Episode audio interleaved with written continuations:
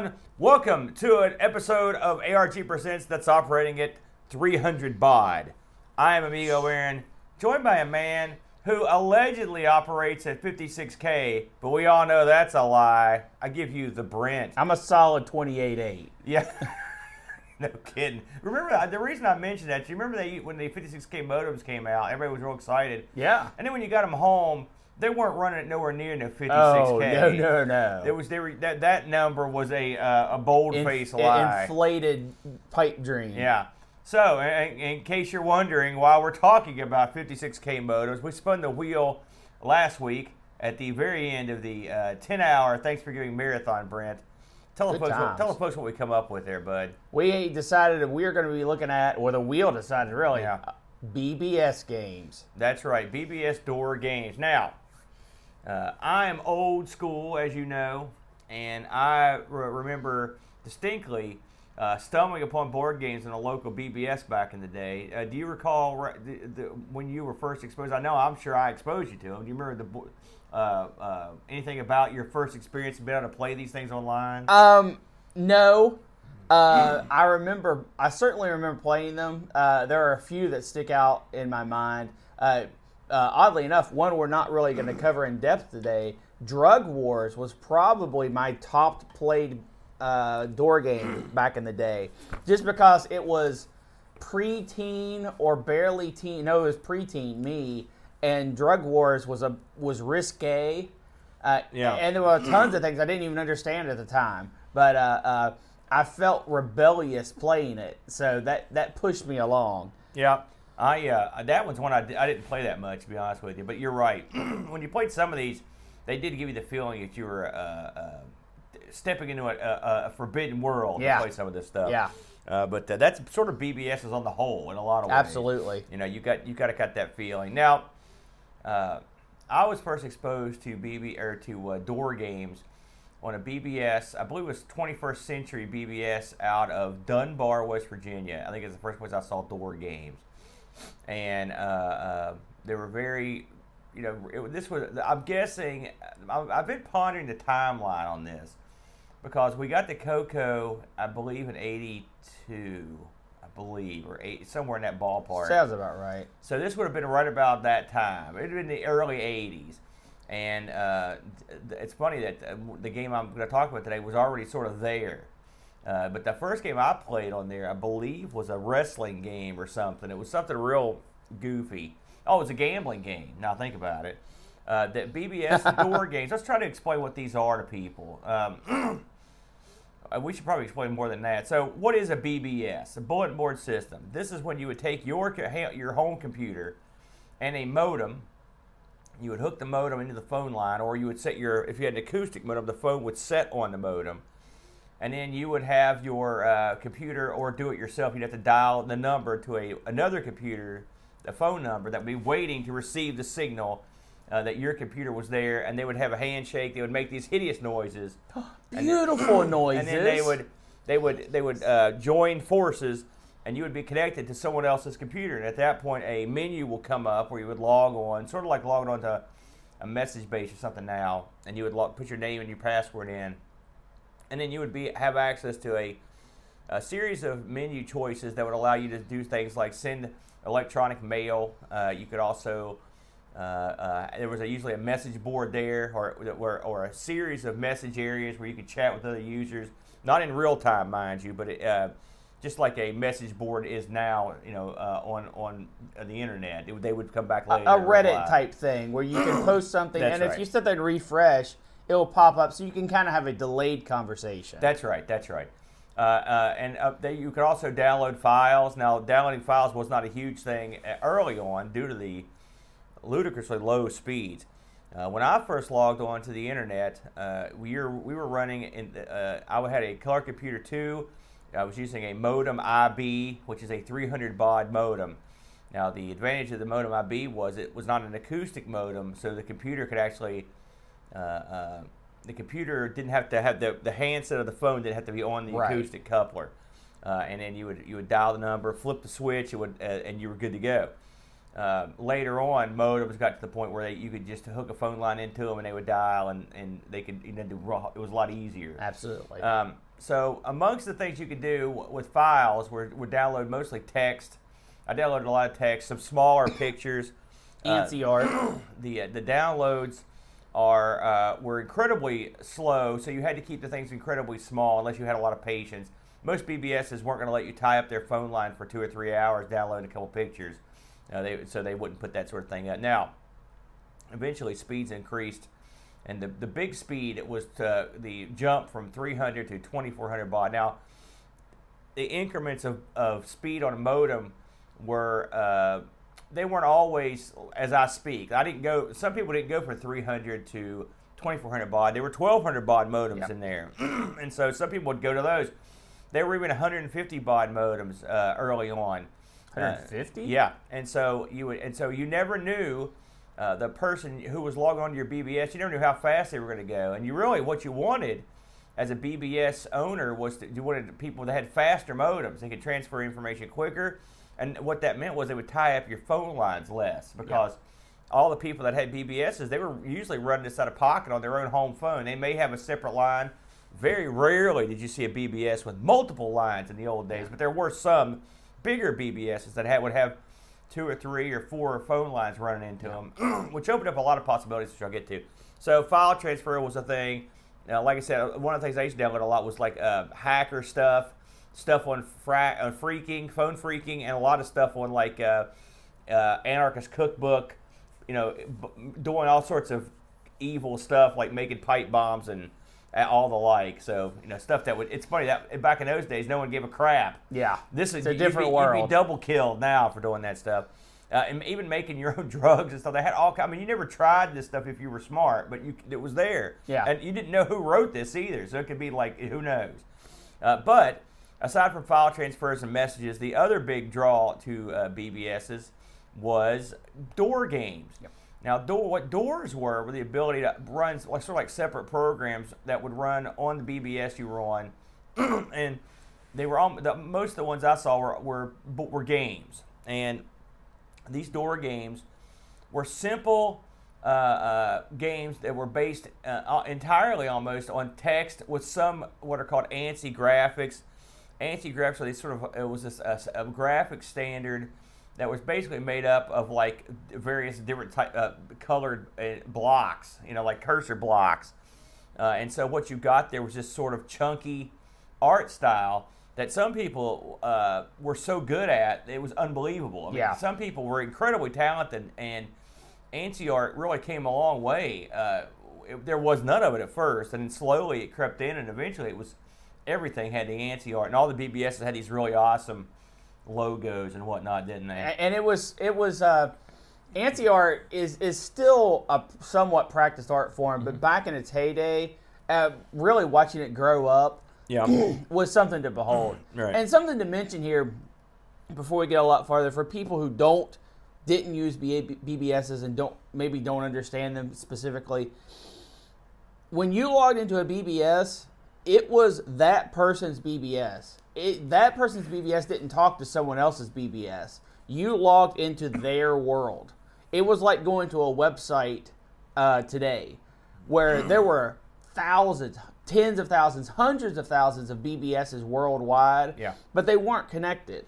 Well, so eventually they, they you had something like a FidoNet or something where they Right. would exchange email. Down the but it wasn't like the internet. I mean, you're right. These were separate. These are entirely separate entities unto themselves. Yeah. And what that meant was you might play a game on one BBS and then go to a different BBS and play that exact same game, but it's a it's, you're starting over. It's a whole different Right. game. Right. So that's something to keep in mind, and that was definitely something people did was try to find games on different BBSs that had were at different levels in the game, or you know, so they could take more turns. But we'll get into that a little bit more later. Sure.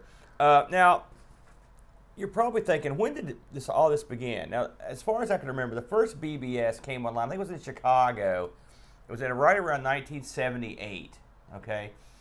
And now door games uh, the, uh, sort of had they came from actual p- games that were made back in the day at college and stuff. The line they they got, mo- got moved up basically into door games, and so the uh, early '80s to mid '80s is when you started seeing these things, and they really had a they really got better and better and better, and they matured into some really uh, very slick games in the mid 80s up into the early 90s.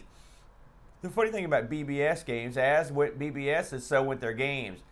And by the time uh, the late 90s rolled around, that scene was literally went from uh, going strong to being completely gone. I mean, if the internet killed it dead, dead as Julius Caesar.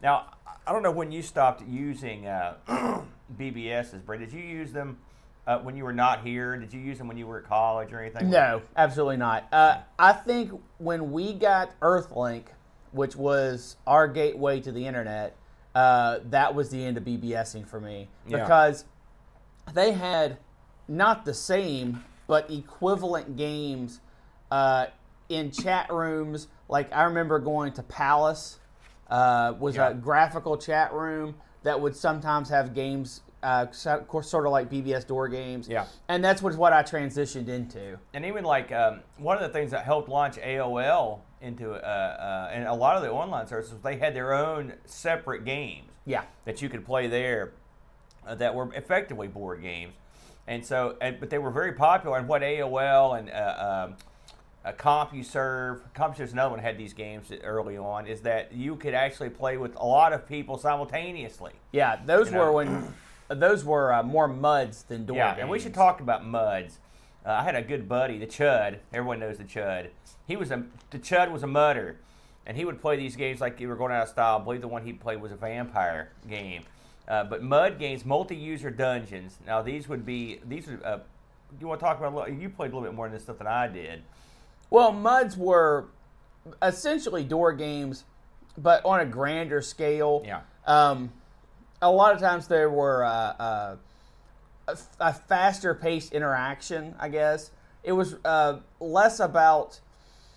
I mean, there were still some of them were still turn based, but most of them weren't. Most of them were just let you pretty much go and do whatever you're going to do, and the grind was sort of the same. You'd go out and get experience and level up. But uh, Muds focused a lot on player interaction, um, which I mean, door games did too. Yeah. Muds are really just, I, I don't want to say more in depth, but more expansive maybe. They were they uh, when of course muds were around the whole time. Yeah, they were You know. they were door games and Muds were hand, were hand right. in hand. Yeah. So, but when you think multi-user dungeon, that what you've got there is just a lot of people. It's usually combative. Yeah. And you're in there, which uh, door games are a lot like that too. But they're they're mud sort of a special. We should probably do a show on mud sometimes. Ex- put we can do an exclusive mud show. Now, we both played a lot of BBS games. Yeah. So I thought before we got into our individual games, I'd go. I just ran over some of the uh, some of the games that actually were deemed popular by the good folks over at the WIC because I'd heard of a lot of these games over at Wiki. So I, I just grabbed some here, and I thought we'd talk about it. So, do you remember playing uh, Legend of the Red Dragon? If you're- Yes. if you're watching our, our video feed here, the, the background of this is the is the opening screen from that door game. You said, what did you, that was that one that you enjoyed? It was not one that I, I played a ton of, Yeah. but I, I did dabble in it because it was a fantasy realm thing. Yeah, yeah. All right, now what about a game called? Now I remember playing this quite a bit. A game called Netrunner. I didn't play that. Now Netrunner was a game. It was a uh, cyberpunk If you're game, a right? if you're a William uh, Gibson uh, neuromancer uh, uh, aficionado like I and I love I love that stuff. You know, uh, this was a game where you were you were uh, your object was to break into computer systems and steal money and get past their ICE, which are which were their uh, countermeasures. You know. Um, Sort of like I'm trying to think what movie would be uh, that you could compare this. to. They really haven't Blade Runner ish. yeah, well, no, not really. Uh, unfortunately, Neuromancer, the, the fine book that it was, where where about a hacker that would get into these like uh, virtual computer worlds and break away their, their security to infiltrate their secrets. It really hasn't been done uh, in the cinema. I'm always surprised that Neuromancer never got made as a, as a, as a film, but it was like a game sort of based like that. It was a lot of fun uh, to play that one.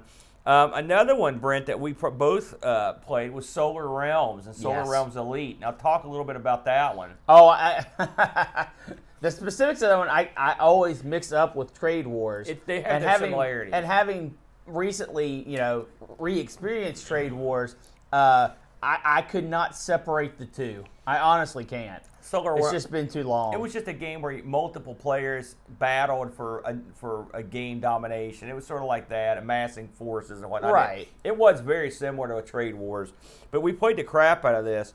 Uh, like Brent said, different BBSs had different uh, games, and some games were a little hot, super hot on that BBS, and then you'd go to another BBS, no one was playing it. It was very strange, wasn't it? Because people would make a decision which BBS they were going to get into. We've mentioned this before on uh, when we did that BBS talk and insert this too. But we were all obsessed with with Solar Realms Elite to the point where we would. Uh, when you play these games often, you'll have a set amount of turns that you can take care of in a, in a, in a 24 hour period. And the reason for that was they didn't want to sucker hanging and banging on the BBS all day without actually uh, getting off, li- off the phone line. Yeah. And so you'd have a set amount of turns. On Solar Realms, on one particular board, I don't know if this was every board, but if you got if you logged onto their BBS exactly at midnight, you could actually get a a bonus set of turns effectively. And so we always would try to try to get that midnight grab, and often uh, doing some real evil stuff. And like I said, I, uh, as I mentioned at one time, including and not limited to having the operator break it on someone's line because it's tell them it's an emergency to knock them off the off the line. A lot of people had what what was called call waiting back in those days, and when if you had call waiting and, uh, and you were on a BBS, it would knock you off because it would make a series of tones that would confuse the computer. If you, you could turn it off, but a lot of people didn't. So that was something else people used to do is try to knock each other offline. It was a cutthroat business. I like the fact that the real world and the and the other world have came together. Uh, what about Pimp Wars? Did you ever play that one? I think that was a offshoot of Drug Wars. I think you're right. Uh, and I, I played Drug Wars quite a bit. Well, okay. I played Drug Wars more than most of the other ones. How's that? Yeah.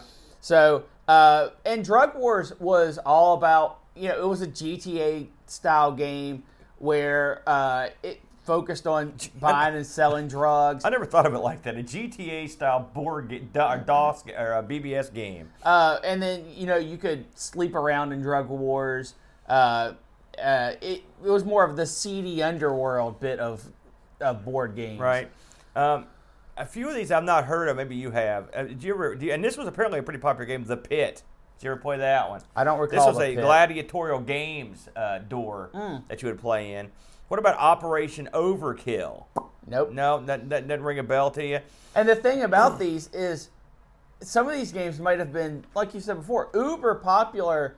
Uh, you know, one phone number to the left, but we since we didn't maybe even didn't even know about that BBS or that BBS was long distance to call. Yeah. Uh, you know that really limited your access. Yeah, and it's funny. You would there were door games I'd never heard of before that would just show up on. Like I said, there was a pro wrestling one on Guy in the States BBS, and I never saw it anywhere else. Yeah. Uh, and I was like, wow, this is uh, this is nutty. It was kind of fun. And those sysops, the folks that ran these BBSs, would go and gather these games. I, you know, it's hard to do. It's hard to do. And anytime a new game would come out, uh, I remember they would make a big deal about it. Or when a game would reset, that was a huge deal. And that's when basically uh, folks in the game have become so powerful or have reached a power level so high that it's unfair for everyone else. And they'll Yeah. say, look, at, at X amount of time, we're resetting the game. Yeah, and, And so- it and would that did happen. and it would tick off some people, you know, who had played a long time and got this huge character. But everyone else was real excited because everyone was going to go back to zero. Yeah. that was Uh, a big deal. Something else that would occasionally happen is the BBS would crash or the hard drive would be gone. And you, Yeah. So these things were they definitely they had issues that you couldn't uh, uh, uh, you know circumvent. The- If the if the sysop's hard drive went down, you were boned. Uh, or you know, if those, B- at least the BBSs that were running off a hard drive, that, which that's a whole other story. Yeah. Um, a couple more I want to touch on real quick were uh, VGA Planets. Now I saw this pop up on the list. Now VGA Planets is a, is a game that I played offline. I never knew this was a door game, so I found Really? that kind of interesting. And it was a, it, it was the sequel to EGA Planets, by the way, in case which you're I, I've actually not played that. so that's that's another good one. So, but we used to have a lot of we used to have a lot of fun with BBS door games. So it's I, will say it's nice. It helps in a category like this to have some experience Yeah. ha- having played them. So, um, I want to mention that our we had a, a, a big helper this week. Yes. And I want to talk about him. We. I got an email uh, a while back from the sysop of the Convolution uh, BBS, which I believe he's in chat right now. He is. Uh, and we used his, we used the uh, Convolution BBS to uh, log in, and he's got a incredible, uh, ridiculous amount of door games on there.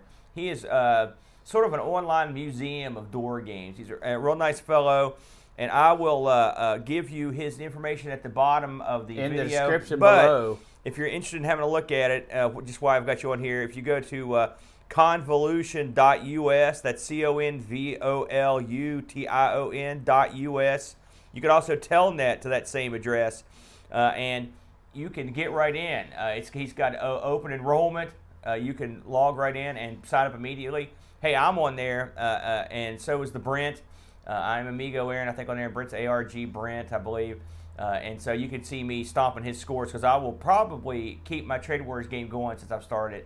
And also, I found a great plan at the other day, so there you go. So we, again, big big thanks to uh, him. A real nice fellow. His name's Jonathan, and we appreciate you uh, letting us hang and bang on a convolution. Good, very good BBS. And you'd be surprised. There's a, quite a few BBSs that are you know back in action that you can use the Telnet to. Yeah. Uh, and, and it works out great. So. Uh, there you go. And Telnet, uh, you probably don't know this. A lot of people don't know this. It's still in Windows if you go to the add or remove programs and Yep. you can So turn you it gotta right. add it, back, add it back in. Yeah. So with all that said, Brent, let's go ahead and kick it off. Now you picked a game this week, and I'll, I'll be honest with you, I not, had never played this one. Yep. And I'm, did you have you played this before? No, I, I went in and I, I to the BB or to the Telnet to the where you just talked about, and and looked at their list of games, the popular games, and I saw Food Fight. And I said, Food Fight, I've never even played that. Mm-hmm. And I thought that is very odd subject matter for something where these games were usually more adult oriented. And I don't mean that as in 18 plus. I mean that as into it was mostly war and fighting and death and killing and that sort of stuff. So I thought I'm going to take a look at Food Fight to see if it was something different. And it was a completely different theme from anything I had played before. Uh, Food Fight had originally came out in 1987, um, and of course, as with all these door games, uh, they kind of grow and evolve and have bug fixes. and this one had that treatment up into the mid 90s, uh, somewhere between 92 and 95. The the update stopped, but that's a long time for something like this to be continuously updated. Uh, tabbling with the code from the back. And this is a whole the whole game is you're in a cafeteria at an elementary school and you're starting a food fight to try to get uh, your pennies that's what they use for money uh, from your fellow students and if you got caught by the teacher or the principal or something they drag you out of the classroom and you'd have to game over Yeah. so, how do you make this interesting? Well, you do it a few different ways, and this does sort of follow the formula of most door games, um, but it's it's very simplified, which I I was happy for. I was very happy for. You have a few choices when you start out. You can get into a food fight with a random NPC, and that's how you kind of grind your levels you can choose someone else in the cafeteria by name and throw food at them.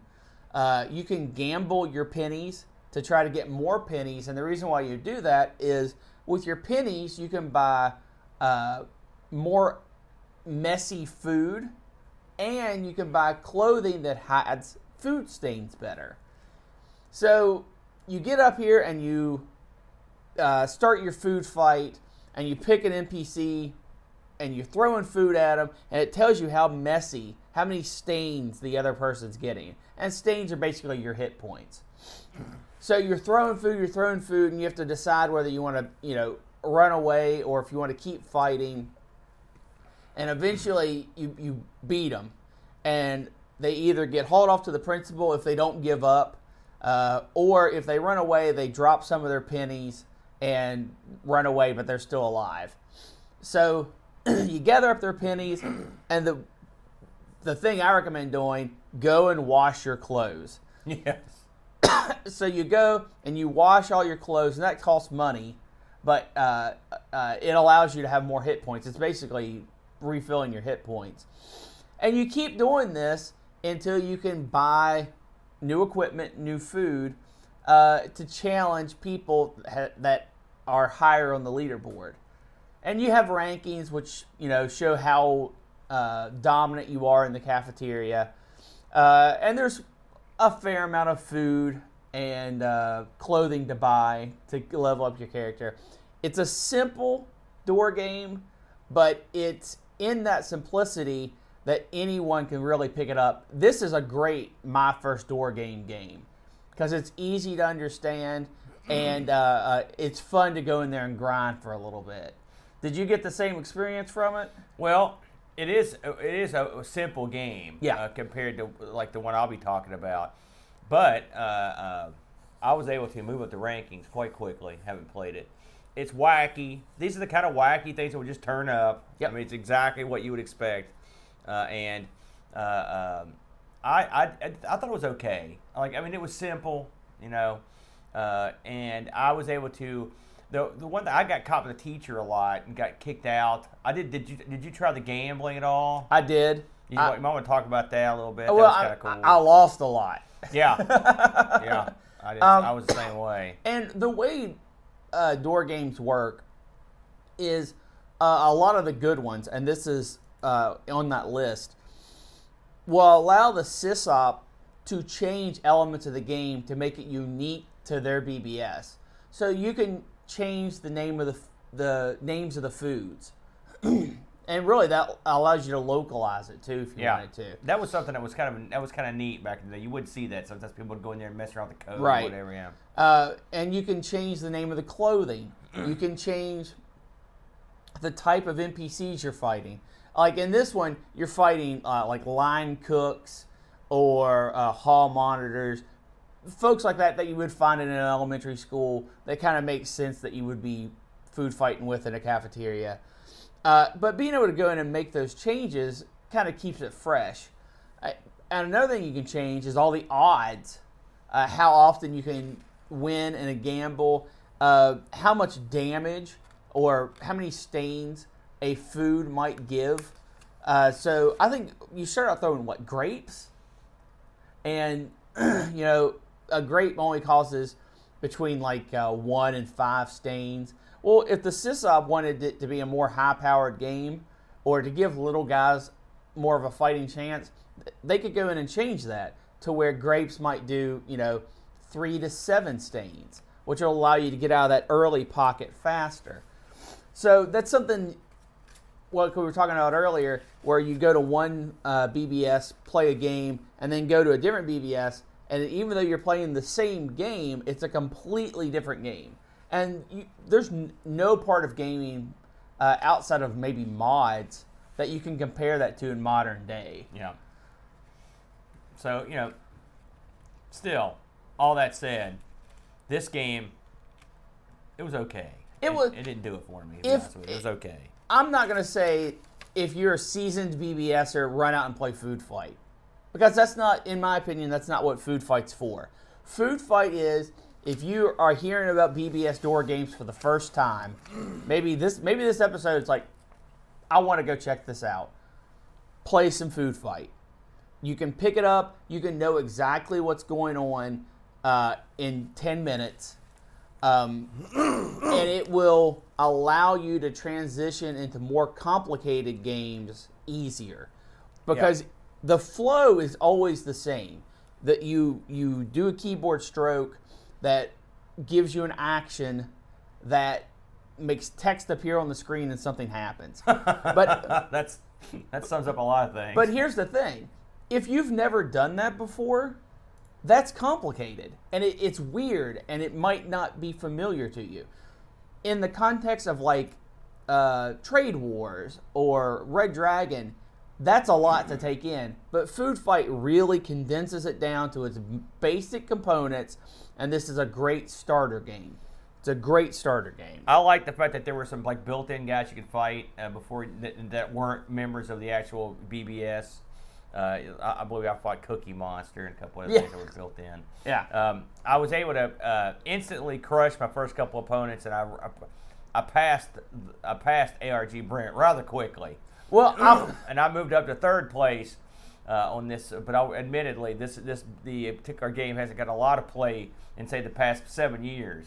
But uh, I was now I will say the top three places, the top two places are that that are way way way up there. yeah, you really have to work Uh, for so it. I'll have to work hard to be past you on the past those, but I crushed I crushed right past you, no problem. And something well, I want to mention on this, uh, I played all of this on my phone through a web browser. yeah, Uh, it, I'm not saying that's the best way to play it because you have to use their simulated keyboard. Yeah. And uh, uh, it definitely slows down the whole process.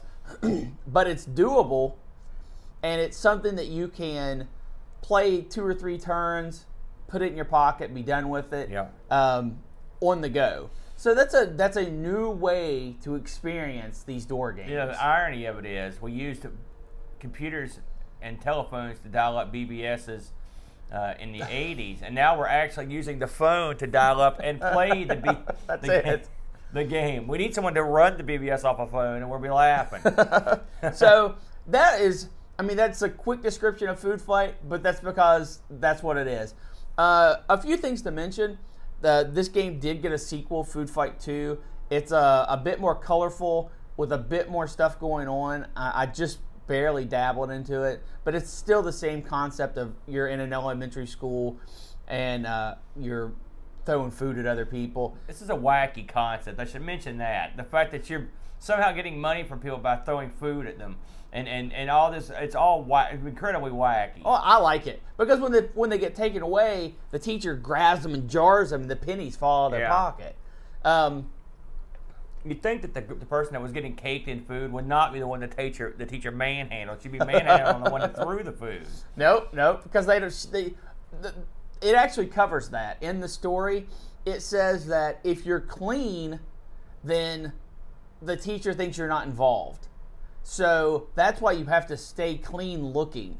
That's why if you get too many stains on you, you get taken away. So it actually does cover that. Um, last thing about Food Fight before we go, uh, I was browsing around and found a DOS version of this game. Oh yeah. Um, I didn't get to play it. I only saw it in just brief passing, uh, and I'm assuming it is just a standalone version of this that someone you know ported into DOS. Not like it'd be difficult, I don't believe. Um, but yeah, I thought that was kind of kind of keen. Yeah, interesting, interesting game. So we'll move along now. when BBS door games are talked about, one game is talked about in hushed tones.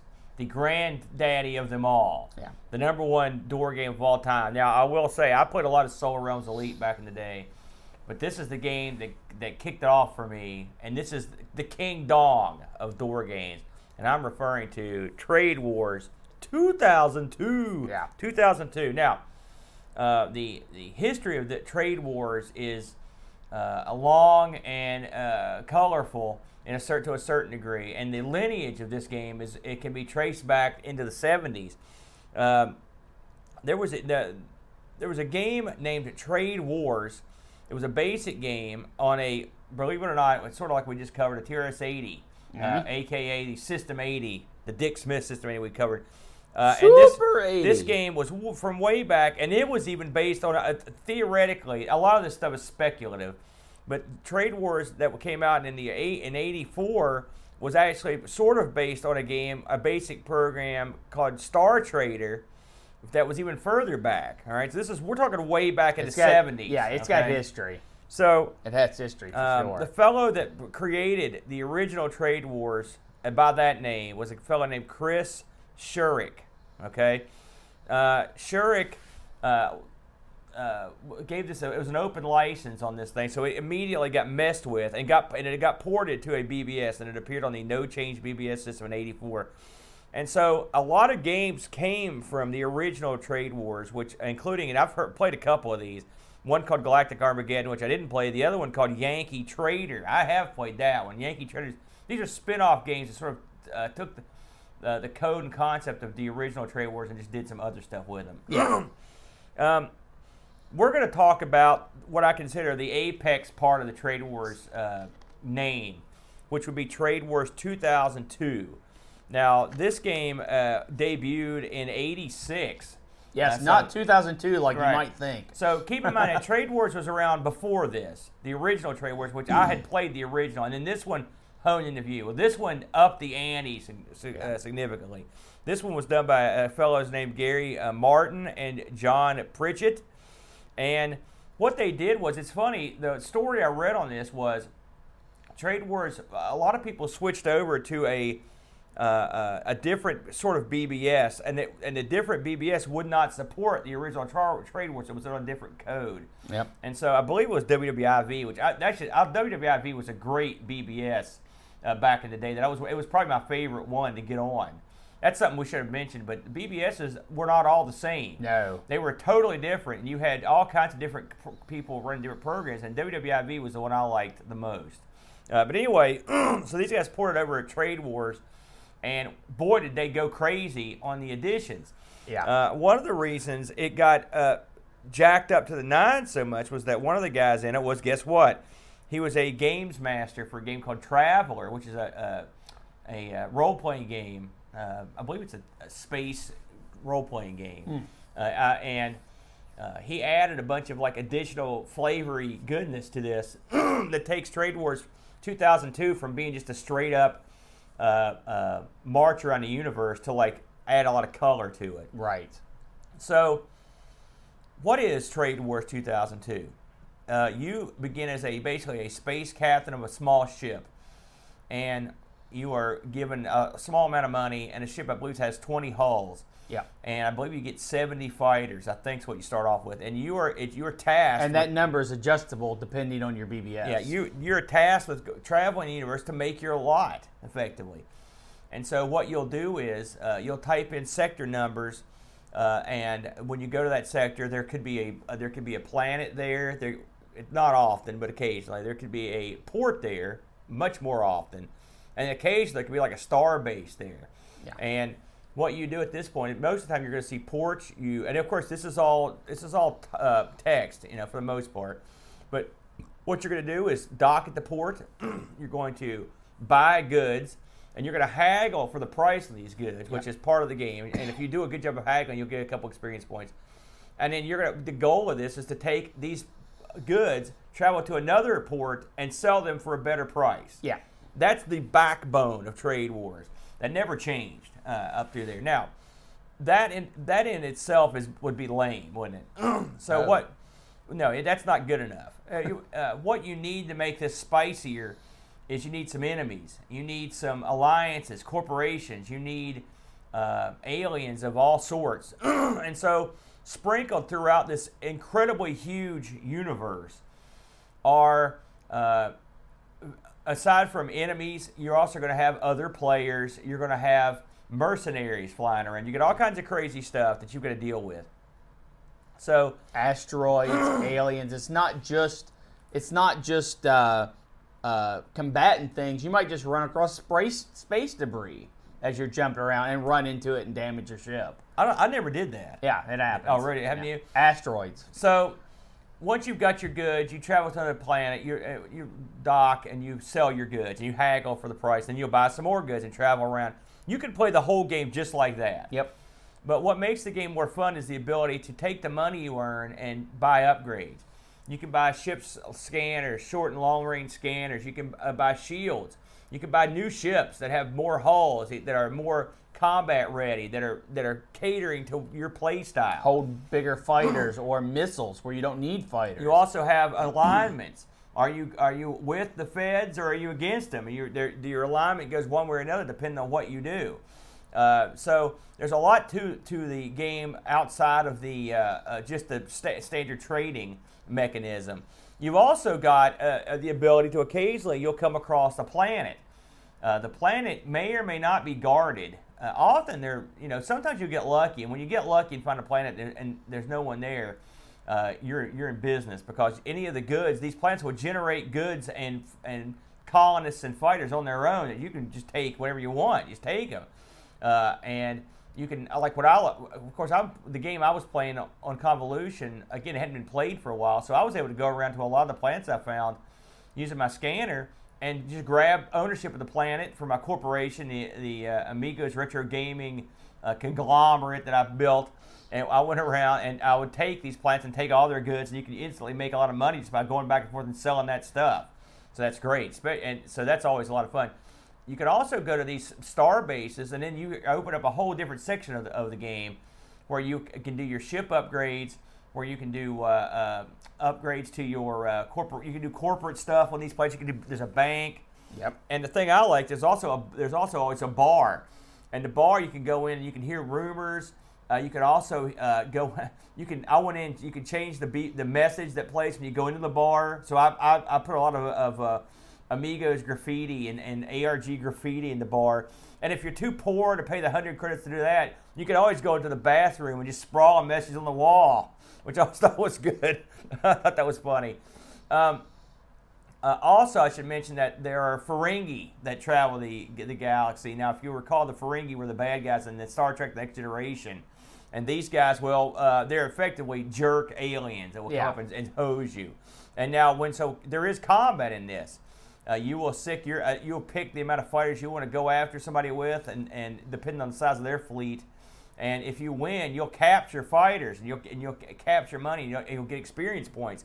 Uh, experience points go to lifting up your ranking. Yep. You know, it's all uh, there's a it's a deep uh, deep hole when you go in this. There's a lot to do uh, that you wouldn't even consider.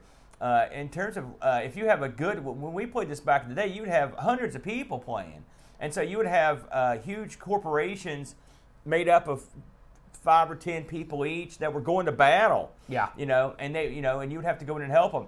Uh, this game was a single player experience for uh, a, long time. I believe it was in '92. They uh, opened up the ability to have multiple live lines into this game, and what that meant is you would have, and this I actually got to play with it like this. Uh, uh, you would have multiple players playing at once on the site in actual combat Yeah, real time. which was really cool, you know, to do that. Uh, and, and so that was always a lot of fun. Uh, I just saw this pop up. I forgot to mention. There's a, there's a game in this universe called Tri-Cron. It's a it's a gambling game that you can go play at the bars, and it's a it's a unique game. You pick three random numbers appear, and you you have to pick which number you want in which slot. So so you'll say, okay, here's your first number. Where do you want it? I'll put it in the third slot. Okay, it's a nine. Wait, here's your second. What- What slot you going to put in the first? Okay, it's a one, and then the second might be a six. You got 169. It's random, but it makes you sort of feel like you're doing something. and you play 10 rounds, and you try to have a better score than the computer. It's and you gamble with it. It's pretty fun. I like the, I like the gambling elements. There are some role playing playing elements in this that you would that were pretty foreign to most uh, online BBS games, uh, including just randomly. Like I was just I was coming out of the bar last or two nights ago, and I got uh, smacked in the back of the head. They took a big chunk of my money. Just know, Yeah, stuff at like- random events. stuff like that, uh, which I thought was funny. Now, something else that the Trade Wars 2002 guys added were occasional beautiful ANSI graphics to Yes. go along with their game. Which you will have no idea how much that helps a game. Well, it was at the time. It was a real unique uh, and different twist. Yeah. On how the game uh, how the game looked, and it gave the game some extra oomph. You know, uh, to, when you when you logged in to, to play it, you especially because like for example, when you logged went to a star base, the picture of the star base would come up, and the menu would have the base in the background. It was real slick looking. It was. Now you, I know you played this back in the day, Yeah. and you went back to it this week. What what were your thoughts? Well, there's a few things that you that you didn't mention. uh, your hull when you're you're basically start out as a trader ship, right. um, and you can actually increase your hull size, and each ship has its own maximum hull size. And some ships are definitely geared more towards battle. That they might not only have, you know, ten hull. I think the first ship you can expand it. Can you? You can't, yeah, Oh, yeah. Okay. How far Yeah. can it go? I think it's like seventy-five. Okay. Um, but you I usually ditch it pretty quick. when you get into the game and you start, uh, and you have your planet that if you have people, you can make them mine resources. You put in a number, and you basically just put in a random number because the star map, it, it even though you use numbers and coordinates to, to fly around, one isn't next to two. It might go Right. 1, 430, 69, 12, you know, so you can't logically plan something out. So you just put in a random number and it flies you through so many uh, segments to get to that number. You might say, I'm at segment 100. I want to fly to segment 650. So you start at 100 and then you go to 389 and then you go to 214, then you Yeah. go to 11, and then you end up to where you were going. I always wondered And- if you could have mapped this out I, in, I don't some think. way. I, I don't. Well, yeah, I yes, mean, you theoretically could, but there's. Yeah. I mean, you're talking you're, sector 1946, 1900, 19,482. I mean, you're talking uh, tens of thousands ten of thousand. sectors. Yeah. There's- yeah, and as you travel along your path, different things happen. You might find star bases, you might find planets, you might run into debris, uh, and if it's a good seg- uh, segment, it will actually change the color on your uh, text. So, it, like, if you run into debris, like an asteroid field, right? It will actually make those numbers from now on come up in red, so that you know if you're flying, don't go there. Don't if you type Yeah. in that segment, it's like no, no. You you know you've already been there. You've discovered that it's an asteroid field. If you go there, your ship's just gonna get These hurt. are these are. By the way, I should mention that these changes were made after trade wars because in the original trade wars, I don't even think you had the ability to warp straight. Like in this, you can say, like Brent said, if you want to go to sector one, you type it in. It says, okay, it's going to be X amount of jumps to get there, and then you could pick, okay, go there immediately or go there uh, incrementally, so you can see if there's something you want to stop Right. in, on the way. I don't think the original you could do that. I think you just basically had to. try to find your way back. I don't remember having trouble getting around. And This was a lot easier. I have to say, playing it this time around, uh, being an older, I found getting around a lot easier. And, and, and if you had, what I used to do is have a pad of paper beside me, and I would write down sectors that had stuff in that I that I really wanted to know about, like uh, planets and, and where, I, or if I built a base. You can even make your own planets if you have Oh, a yeah. Genesis torpedo, like in Star Trek Yeah. 2. And I would write those down, and now you could literally write those down and just go right to them, pro- provided you uh, could get there without running into a bunch of trouble. Or something else that can happen is you can be intercepted by aliens or whatnot. Yeah. And here's the other thing that each starship, there's three resources in the game. Each starship or starbase, I should say, buys and sells that stuff for different things, for different amounts. You might get lucky and find one starport selling fuel for 10 and the starport right beside it buys fuel for like 500 Yeah. and you can just bounce back and forth in between those two ports. You know, it's if it's a short jump, there's nothing, no danger in between it. Uh, just bounce back and forth. Eventually, the prices do start to level out, so you can't do it infinitely, but you can make a lot of money that way. It's funny in a, in a game that has so few people, like if you come in early, like those prices take forever to do that, and you can really go to work on those. You know, a lot of there's tons of places you can make money. But it's all about the trade wars is exploration. As really no other, in my opinion, door game that I've ever played does it. It makes you want to find those places so that you can bounce back and forth to make that money, and then you have to find starports to upgrade your ship.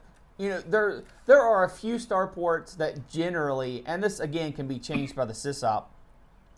Usually uh, uh, segment 1000 is sort of like a safety zone. It's federation space. It usually has a starport. It usually has ship upgrades. But everything's limited there's never a time when you can just have un- like i'm going to buy unlimited hall spaces you can't do that you have to go explore find where they're selling them and then buy them same thing with fighters for your ship when you send your fighters out and some of them get blown up, you don't just get them back. You have to go somewhere and find them and and get them into your crew. Yeah. Uh, and the Or leave ex- a lot of colonists on a planet and let them stick them in there to do that. right. Yeah. The ex- and you can get colonists, take them to a planet, and mine your own resources. Yeah. So instead of having to buy them to sell them, you are producing them. The game is huge and expansive Yeah. and it really this is one that if you if you've played door games and you haven't played this i, I don't believe that's possible first of all Yeah. but if you are that 1% go play this game you will appreciate it so much uh, the modern day equivalent to uh, Trade Wars is uh, Elite. Yeah, Elite is Elite is a graphical rendition of Trade Wars in a lot of ways. Yes, and even the most uh, recent Elite Dangerous has all of these elements where you uh, you know jump from planet to planet, buy and sell resources, or you can produce your own resources through mining. Yeah. Uh, so that tells you that the base concept is so sound that we're still playing it, you know, 30 years later. Yeah, it's funny how easily I slipped back into this. To be Yeah. honest with you, you would think I'm telling you, and I'm as bad as anybody. Look at these, you're like, oh, it's a bunch of text scrolling by. This is crap. But it, it, it, it was a lot of fun, and what I would love to do is get into one of these where it's a real active scene. Now, uh, I will say, doing a little research on this thing, um, believe it or not, this this game is still being refined to this day. Uh, there's Huh. a, lot of people, and in, in '97, there was a DOS standalone version that's released uh, that that was that was just out to to uh, play, you know, on your own machine, and then eventually, in uh, I believe in '98, they released a, a basically Trade Wars game server edition where you could run your own servers of this uh, for uh, on- for you know online play uh, via that. And now there are places that I know there are plenty of places online that run their own Trade Wars variant games. Uh, this was even licensed for a game. I don't know if this ever came out. It was it was called uh, Trade Wars Dark Millennium from Realm Interactive. Do you remember? Have you heard anything about that one? Mm-mm. Uh, this was a game that was in the early 2000s. This was something that was being batted around because I read something, a diary from the guy that did Trade Wars. He was talking about signing a licensing agreement. So you could, you there's still plenty of opportunities to get your Trade Wars 2002 game on. And if you uh, feel froggy, come over to Convolution BBS. I would love to get a bunch of people in there to play because it's this is one game that is more fun with more actual human players. I agree. The excitement of coming across someone's fleet, like you're. I remember this back in the day. You're hunting other players after you get so powerful. Yeah. And when you come across their fleet and they're just hanging out, and you and you look at your fighter count and you look at theirs, you're like, I, you could take these. I mean, in one night you could log on and you could have your you could be gone. Your whole score is gone because someone came in and smashed you and took all your stuff. And that's the game. It's not like you felt like you got ripped off. That's the way it is. You got to put yourself in a. You got to park yourself in a dead end sector Or a- Federation Space. with, with a with a with a big ton of with a ton of guys. You can even take on the Fed if you're big enough in, Yeah. in this game. So it's it's got a lot of awesome awesome uh, possibilities. So if you haven't tried Trade Wars, I would give that one a shot. I think it's top shelf. Yep. You know what else is top shelf, Brent? What's that? It's the wheel, brother. Let's fire Oh. that sucker up. So, Brent, what did we add this week, my friend? We added another one for the Thanks for Giving, the uh, Sord S, uh, M5. Yes, we So- had a lot of fun playing this, didn't we? This was uh, something we had a pie piece for Thanks for Giving, and we said we're going to come back and look at it. It's on the wheel. We're going to try to get it right now. All right, go for I it. would kind of like have to it. pi- pick that specific one. This is teamwork right here. Look at that. Our heads are Oh, sideways. oh, All right, what do oh. we get, Brent? Have a look. Let me see here. The winner is, oh boy, here we go. The Epoch Super Cassette Vision, Brent. Wow. Now you added this to the, uh, you. This is one of those wacky mystery pie pieces you added without us having any idea what it is, didn't you? Admit it. Admit it. Yes, that's what I thought. So we don't know. I have tested the Epoch Super Cassette Vision. Did I get that right? The Yeah. Epoch Super Cassette Vision, and it is emulatable. So we're bouncing back into the realm of the bizarre. Hey, when you come up with these bizarre pie pieces, don't don't turn your head in shame when they come up, pal. Listen, we've had a lot of fun with some of these wacky offshoots. It's true, and No. you know what? We're learning them. Our community's learning them, and we're we're growing our gaming knowledge and library together. So I'm, you know what? I'm actually all for it. This could be that's fun. right. Um, Look how much fun we had with the VTech during the marathon. That's right. Let's talk about the marathon. If you didn't join us for the marathon, uh, I'm sorry you missed it. Uh, it was a 10-hour gaming extravaganza where me, Brent, and occasionally the boat, who joined us a little bit late, came over and we played 10 straight hours of wheel spun action. Uh, and the pie pieces were all suggested by you, the listeners and viewers. So we appreciate it, and we appreciate everybody showing up. We had a lot of fun, didn't we, Brent? Yeah, it was a good time. Um, of course, all of our streaming is now on Twitch. and I know some people pr- didn't know we were doing this. So uh, I am slowly releasing the hour by hour uh, segments. Actually, we're doing it spin by spin. So effectively, I've got uh, it's almost like a new show for every hour. Yeah. And so I've got uh, I've got another uh, five or six uh, episodes to go, but we're releasing the uh, the marathon on YouTube. So if you want to watch it, feel free to hop over there now. Uh, I think so far what we've got up is the uh, uh, I think we've got the s- Up to four. yeah, we're up to the fourth fourth spin. So check it out if you get a chance.